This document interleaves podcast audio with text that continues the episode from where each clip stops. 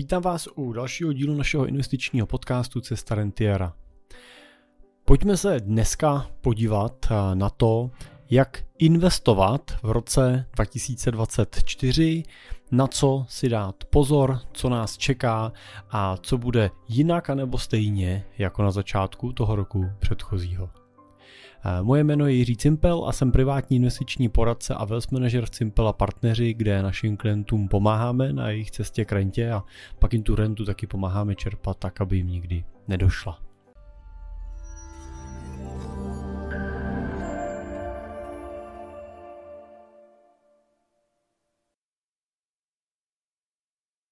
Já bych řekl, že s blížícím se koncem roku si většina z nás, i většina z investorů pokládá otázku, jak budu investovat v tom příštím roce.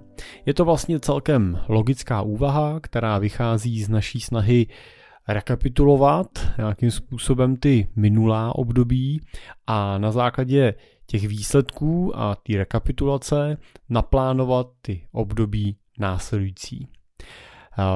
Stejně tak to děláme třeba i s naším fyzickým stavem. Při hodnocení své povánoční váhy se díváme na následující rok s optimismem v očích a dáváme si řadu předsevzetí o tom, jak budeme v dalším roce cvičit, jak se budeme víc hýbat, jak budeme dobře spát a jak budeme zdravě jíst. No a většina těchto předsevzetí eh, skončí za pár dní v naprostém zapomnění a na konci roku se pak trýzníme pohledem na váhu a dáváme si další předsevzetí, eh, která už ale opravdu myslíme vážně. Je to, není to určitě náhoda, že fitness centra mají vždycky nejvíc eh, narváno v lednu a pak veškerá ta radost a entuziasmus rychle opadá. Ani já to nemám jinak. Na konci loňského roku jsem si řekl, že bych chtěl schodit pár kilo, no a když se dneska podívám na váhu, tak se uklidňuji tím, že jsem sice nic moc neschodil, ale aspoň jsem nic nepřibral. Jenže to je samozřejmě jenom takovýto falešný balamucení sebe sama, abych měl pocit, že jsem ten rok vlastně zbytečně nestratil. Eh, proč teda ty předsevzetí vlastně jako v praxi často nefungují? Tím hlavním problémem eh, je podle mě ta jejich krátkozrakost. Díváme se na uplynulých 12 měsíců a přemýšlíme o příštích 12 měsících. Je to sice lepší, než neudělat nic, no ale v tom horizontu celého života eh, je to strašně málo. Práce s vlastním zdravotním a fyzickým stavem je úkol na celý život a nejenom na jeden den. A když si řekneme, jaký je náš ideální fyzický a zdravotní stav, ke kterému chceme dospět, tak může být příštích 12 měsíců pouze prvním krokem na té cestě, k, na té cestě, na té celoživotní cestě k tomu, k té systémově dobrý kondici. No a když bude krátkodobý cíl součástí něčeho většího, tak uh, nám bude vlastně dávat daleko větší smysl a i ta naše motivace k jeho plnění bude nakonec daleko vyšší. Takže není špatně si dát nějaký cíl, třeba na to, že chci zhubnout, přestat kouřit, zdravě jíst nebo cokoliv si dáváte jako novoroční předsevzetí, je jenom důležitý vědět vlastně ten větší účel, to, to proč to vlastně chci dělat, proč chci přestat kouřit, proč chci zdravě jíst, proč chci příští rok zhubnout. Protože pokud to skončí jenom u toho chci zhubnout, tak bohužel to je zrovna něco, co snadno zahodíme. Jak fungují ty předsevzetí ve světě investic? I na ty investice je potřeba nahlížet stejně s dlouhým horizontem, s dlouhým pohledem. A právě proto, aby jsme tím minimalizovali rizika a dosáhli nějakého stabilního výkonu. Pokud budete ty svoje cíle a svoji dlouhodobou strategii eh, zcela ignorovat, tak to může vést k impulzivním rozhodnutím založeným na krátkodobých trendech. což může mít samozřejmě nepříznivý dopad na vaše investice. S našima klientama vždycky začínáme tím, že si stanovíme jejich dlouhodobé cíle a k tomu přizpůsobíme tu jejich investiční strategii, kterou se pak následně dlouhodobě řídíme. Tím minimalizujeme vliv krátkodobých výkyvů na celkový výkon portfolia a přispívá to samozřejmě k dosažení stabilnějších a udržitelnějších výsledků. Takže platí klasický uh, dvakrát měř a jednou řeš a když chceš měřit, tak musíš vědět, co měříš a proč to měříš. Já jsem měl teď jenom před koncem roku několik uh, telefonátů a jeden si pamatuju uh, do teďka, protože mi volal investor s dotazem na, já už si teda nepamatuju název té firmy, řekl nějaký název jaký jako neznámý investiční společnosti, s tím, že do ní vložil svoje peníze a že s ním nekomunikujou. Tak moje jako první otázka bylo, co byl účel té investice. A on mi přesně popsal ten krátkodobý cíl a řekl, no oni nám slibovali, že tam bude výnos přes 20% eh, do konce roku a že je potřeba tam ty peníze rychle vložit. No tak jsem mi tam dal a říkal jsem si, že do konce roku uh, zhodnotím. Vypadalo to důvěryhodně, měli pěkné webové stránky, ten člověk, se kterým jsem komunikoval po telefonu, tak měl takový sympatický hlas, představil se s titulem a tak dále. Nebylo to samozřejmě úplně jednorázová transakce, volali si víckrát, měl i nějaký online call s nima, ale fyzicky třeba v tomto případě nikoho nepotkal. Bohužel teda vložil ty svoje prostředky, pak po něm chtěli ještě dovložit jednou nějaký peníze a teďkon, když chtěl vybrat část těch peněz v čase, který byl od začátku plánovaný, že část peněz vybere, tak eh, mu najednou řekli, že aby mohl vybrat, tak musí doposlat ještě další peníze, aby dorovnal nějakou zahraniční daň eh, a na základě toho oni mu tu částku uvolní. To už mu začalo být eh, podezřelý, začal se trošku víc pídit a zjistil, že teda bohužel zmínky o této společnosti se internetem šíří ne úplně v tom pozitivním slova smyslu a ta zkušenost negativní byla od více investorů, a, takže když jsem s ním mluvil já, tak už byl ve fázi, kdy byl na policii podávat trestní oznámení.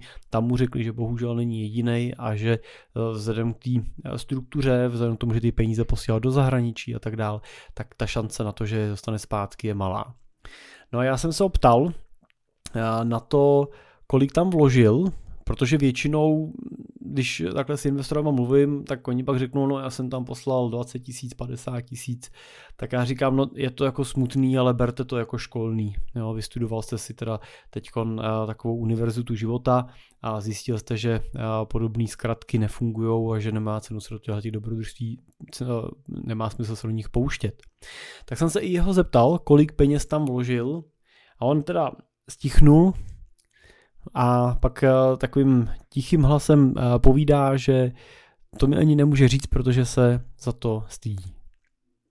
Tak mě to nedalo a zkusil jsem teda si upřesnit tu informaci, říkal jsem, vy jste vložil částku vyšší než 100 tisíce a on říká, jo. Říkám, je možný, že jste vložil částku v milionech korun a on říká, přesně tak. A to už bohužel není, nebo takhle. Je to samozřejmě školní, ale bohužel tohle školní se rovná jako školní Harvardu a tam uh, si myslím, že v tuto tu chvíli vám ta zkušenost takovou hodnotu jako Harvard nepřinese. Tohle byl velký risk, velký vabank ze strany toho investora a bylo bohužel, já jsem s ním potom mluvil o tom, co ho k tomu vedlo a byl skutečně vedený tím krátkodobým pohledem na tu šanci, na tu příležitost, kterou měl pocit, že se mu nabízí a chtěl ji využít. A měl obavu, nebo byl na něj vyvíjený ten tlak v podobě toho, že hrozí, že mu ten vlak ujede, že ta příležitost uteče a už ji pak nebude moc zrealizovat, takže pod tím tím tlakem rychle realizoval, rychle vložil a bohužel neuvažoval eh, v tom pohledu nějakého dlouhodobý investiční strategie, nějakých jeho dlouhodobých eh, cílů. Eh, je to přesně jeden z důvodů, proč třeba u investorů my vždycky připravujeme jejich investiční plán na dlouhodobou strategii. A většinou je to tak, že čím větší je ta investice, tím detailněji se ta strategie připravuje. U investic, kde skutečně se dostáváme do částech 50 milionů a víc, tak pracujeme běžně s takzvaným investment policy statementem, to znamená s prohlášením o investiční politice, kde sepisujeme vlastně i velmi detailně ty rizikové profily rodiny, sepisujeme tam a popisujeme vlastně tu strategii detailně, popisujeme důvody, proč jsme vybrali který ty aktiva, popisujeme, jak bude rodina pracovat i s dalšíma finančníma prostředkama, který má k dispozici, s různýma alternativníma nebo privátníma projektama. A v čase tohle aktualizujeme, protože samozřejmě se mění ta strategie, ale děláme to proto, aby když si řekneme na začátku, že chceme třeba držet 40-50% nějakých vůzovně obchodovaných kapitálových investicí z důvodu třeba jejich eh, bezpečnosti a třeba druhou polovinu toho majetku eh, budeme chtít eh, investovat nebo bude chtít třeba rodina investovat právě třeba v různých soukromých privátních projektech nebo v nějakých alternativních investicích nebo fondech pro kvalifikovaný investory a tak dál, nebo nemovitostech třeba. Tak se nám stává samozřejmě to, že ten investor začne vybírat některé ty investice nebo některý mu přijdou do cesty. Samozřejmě tyhle alternativy mají tendenci se nafukovat, to znamená z původní představy, že tam vložím třeba miliony korun, se rychle může stát vlastně nabídka na to, že tam mám vložit desítky milionů korun a pak to bude mnohem výhodnější a mnohem ziskovější a tak dál. A je samozřejmě vždycky dobrý si schladit trošku tuhle tu jako euforickou, euforický pocit, že jsem našel uh, nějakýho takovýho zahraba, takový ten zahrabaný poklad, tak je dobrý si schladit vlastně tím, že se podívám zpátky vlastně na ten svůj plán a řeknu si dobře, ale moje strategie říká, že bych v této investici neměl mít víc, než třeba je, já nevím, 5 milionů korun nebo 500 tisíc korun.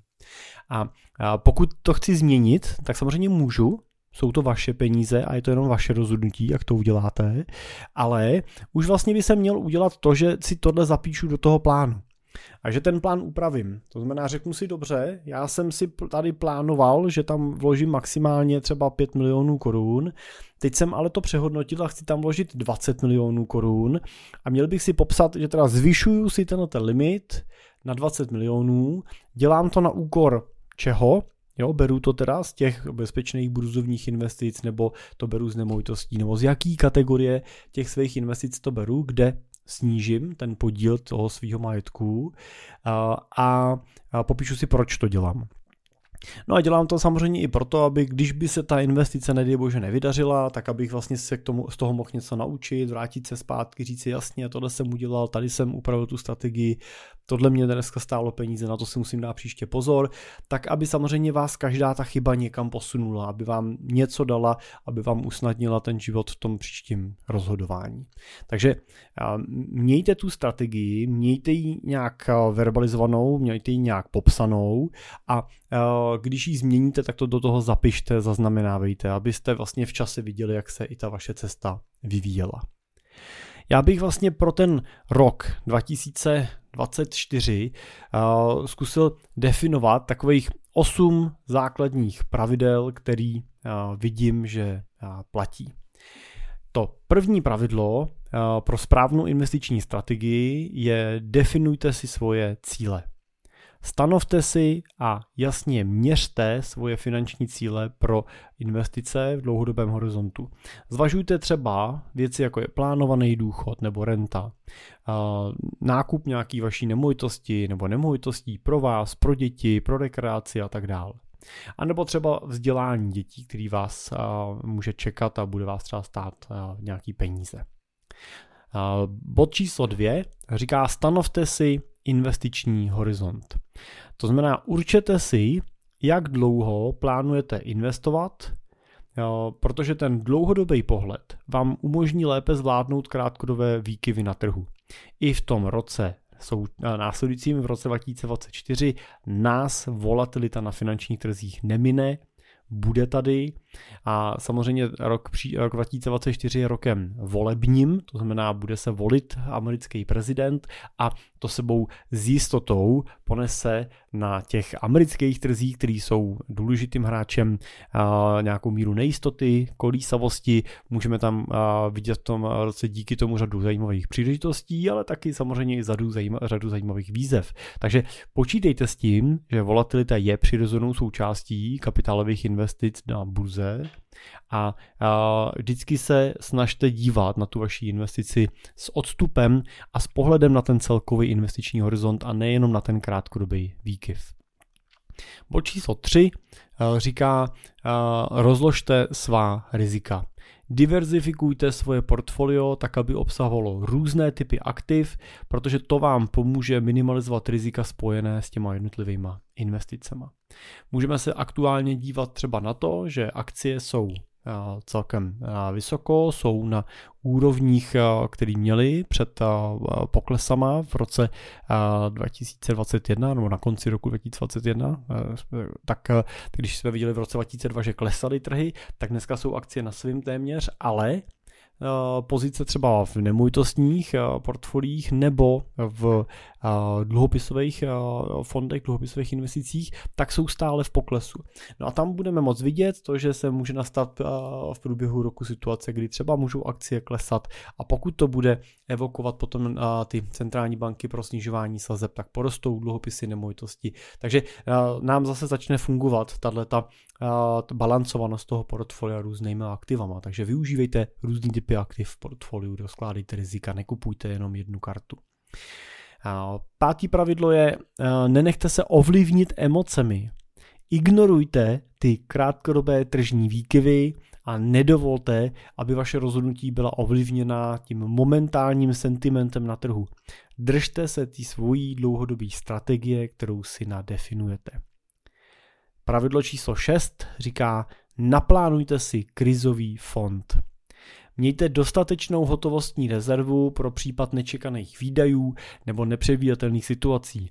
Právě proto, abyste nemuseli prodávat svoje investice za nevýhodných podmínek. Tohle je důležitý, eh, když se budeme dívat na, eh, na to, jak investují svoje peníze nejbohatší lidi na světě, nebo jak pracují třeba ty velké nadační fondy uh, s penězma, tak můžete vidět, že oni v průměru drží v hotovosti kolem 7% z toho svého majetku.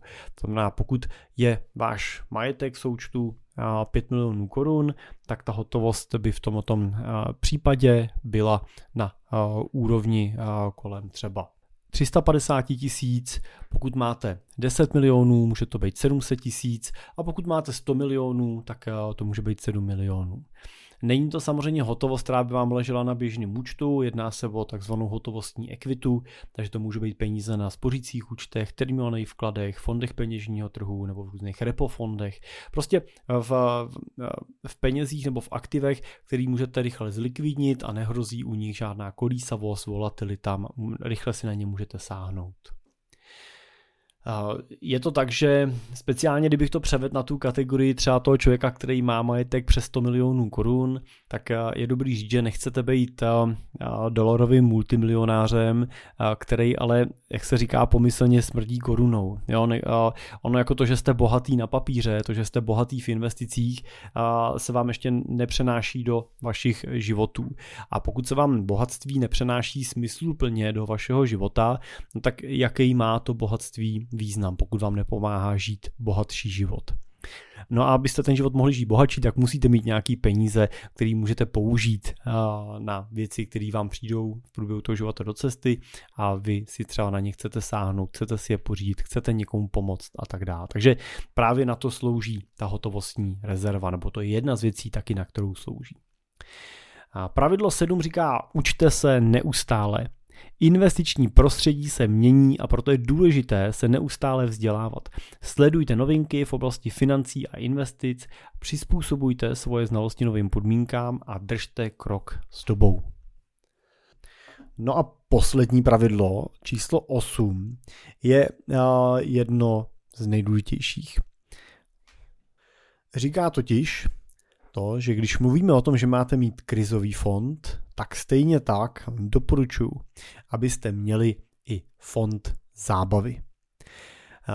Život totiž není jenom o rozpočtové zodpovědnosti a plnění si dlouhodobých cílů, ale je potřeba myslet i na to, že žijeme právě teď a naše přítomnost je to jediné, co můžeme skutečně ovlivnit. Nebuďte tak teda asketičtí a neodpírejte si příliš eh, z možnosti prožít svůj současný život naplno. Myslete při tvorbě rozpočtu vždycky i na svůj fond zábavy, eh, který obsahuje prostředky, které budete každý měsíc investovat do věcí a zážitků, které vám a vašim nejbližším udělají radost hned. A tohle je strašně důležitý a vídám to často, že to je hodně podceňovaný. A protože moje zkušenost je to, že většinou vídám investory, vídám rodiny, který v průběhu života nabili často nezměrný jmění, nezměrný objem majetku, který opravdu dosahuje třeba vysokých stovek milionů korun. Ten majetek sám o sobě generuje velký cash flow, generuje dividendy, generuje zisky, generuje nájmy a tak dále. A rodina je vlastně ve 100% reinvestuje a, a rozšiřuje tu velikost toho jejich jmění a majetku. A zapomínají přitom na to a si taky vlastně ty zisky a ty výnosy a benefity, které na majetek přináší, užít. A mají občas až jako pocit provinilosti, když si nějakou radost a ty prostředky udělají.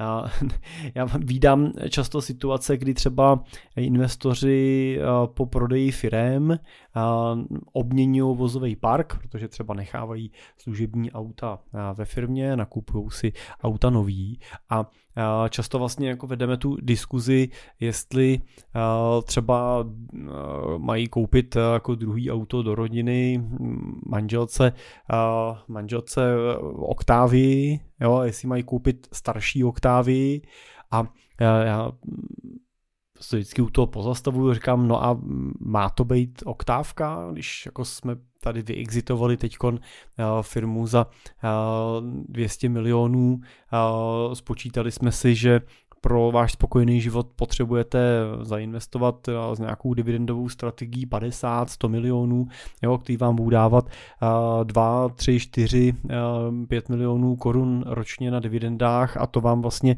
stačí pro naplnění plnohodnotného života. 100 milionů vlastně už teď vidíme, že máme navíc a plánujeme je vlastně potom s nějakým mezigeneračním cílem pro rodinnou banku, vytváříme nějakou majetkovou strukturu, která je bude spravovat a bude do toho zapojovat děti, tak není teď jako na čase si třeba dopřát a pořídit si uh, auto v uh, nějaký kvalitě, uh, který jste si možná tak jako oddalovali, ne, nepořizovali, není si teď čas udělat vlastně ten radost, tu radost a trochu se odměnit. To samozřejmě nekončí tím, že na konci toho nákupního procesu je nákup nějakého luxusního supersportu za vysoký miliony korun, jo, za 5, 7, 8 milionů, pokud to není teda snem toho investora. Ale většinou to teda končí tím, že se nekoupí stará oktávka, ale může se koupit třeba nový Superb. A teď mě neberte za slovo s tou značkou, značku si doplňte každý podle svýho. Je tam jenom ta rovina toho, že je potřeba přemýšlet nejenom nad tím, jak ty peníze rozmnožit, ale taky nad tím, aby vám přinesli tu radost a naplnění, který od toho chcete. A nemusíte být zrovna dolarový milionář, nemusíte prodat svoji firmu. Myslím si, že v tom běžném životě se zase naopak můžeme dívat na to, že vídám někdy lidi, kteří jsou extrémisti v tom, kolik si odkládají, kde si odkládají ze svých výplat pravidelný nějaký sumy a ta suma je často na třeba hranici toho, co si ta rodina může dovolit a po odložení téhle sumy prostě nezbývají peníze na to, aby se taky udělala nějaká radost v té přítomnosti. A v tomhle případě samozřejmě pokud se bavíme o tom, že když to neudělám, hrozí mi existenční problémy, tak se samozřejmě nedá nic dělat, a na druhou stranu jako říct, že si odložím jako půlku vejplaty na svůj důchod, který mě čeká za 20 let, na úkor toho, že nemůžu žít teď přítomnosti, to si myslím, že je velký hazard vlastně s tím, že se taky nemusím toho důchodu dožít, když půjdu do extrému, nebo se ho nemusí dožít moje rodina jako cel, celek, to je přece jenom nějakou rozvodovost máme. A já pak můžu koukat na to, že jsem si sice tady jako naspořil nějaký peníze, teď si je tady při rozvodu rozdělujeme, ale Výsledkem je to, že jsme si doteďka nic neužili a možná, kdyby jsme si třeba měli možnost trošku užít a něco spolu zažít, prožít, tak třeba by jsme měli společný zážitky, které by nás možná mohli držet trošku víc pohromadě a tak dál. Prostě žijte ten život i tou přítomností, není to otázka jako těch extrémů, neříkám tím žijte jenom přítomností, ani tím neříkám žijte jenom budoucností, ale helejte nějakou rozumnou takovou střední cestu cestu, kde budete skutečně myslet jak na tu budoucnost, eh, tak eh, si dokážete užít i tu přítomnost. A to je dneska všechno. Já vám přeju do toho nového roku eh, hodně štěstí, zdraví, protože bez něj to nejde, a životní spokojenosti a takový tý běžný lidský obyčejný radosti. Věřím, že pokud se vám naplní tyhle čtyři parametry, tak eh, ten úspěch i finanční eh, se eh, dostaví záhy. Když to budete dělat obáceně, budete se soustředit na ten finanční úspěch a odložíte tyhle věci, tak to může mít devastující dopady potom i na ten váš úspěch finanční. Takže nezapomeňte si dobře určit priority, nepřehánějte to s těma předsevzetíma do toho letošního roku, hlavně žijte spokojený životy. Díky za pozornost, díky za to, že tenhle ten podcast posloucháte, ať už na podcastových platformách nebo posloucháte přes YouTube. Já mám určitě v plánu pokračovat jeho nahrávání i v tom roce letošním, takže doufám, že spolu i letos strávíme spoustu hodin. Chodím vždycky před koncem roku fotografie těch záznamů ze Spotify, který vám píšou, v jakým je který podcast pořadí a kolik hodin jste ten daný díl poslouchali, tak občas je to pro mě až děsivý, kolik času společně tráví bavíme. Každopádně chci říct, že si toho moc vážím a budu se snažit eh, přinášet i do toho eh, letošního roku eh, ten obsah pro vás zajímavý a atraktivní. Tak díky za pozornost a já se budu moc těšit zase u dalších dílů brzo naslyšenou.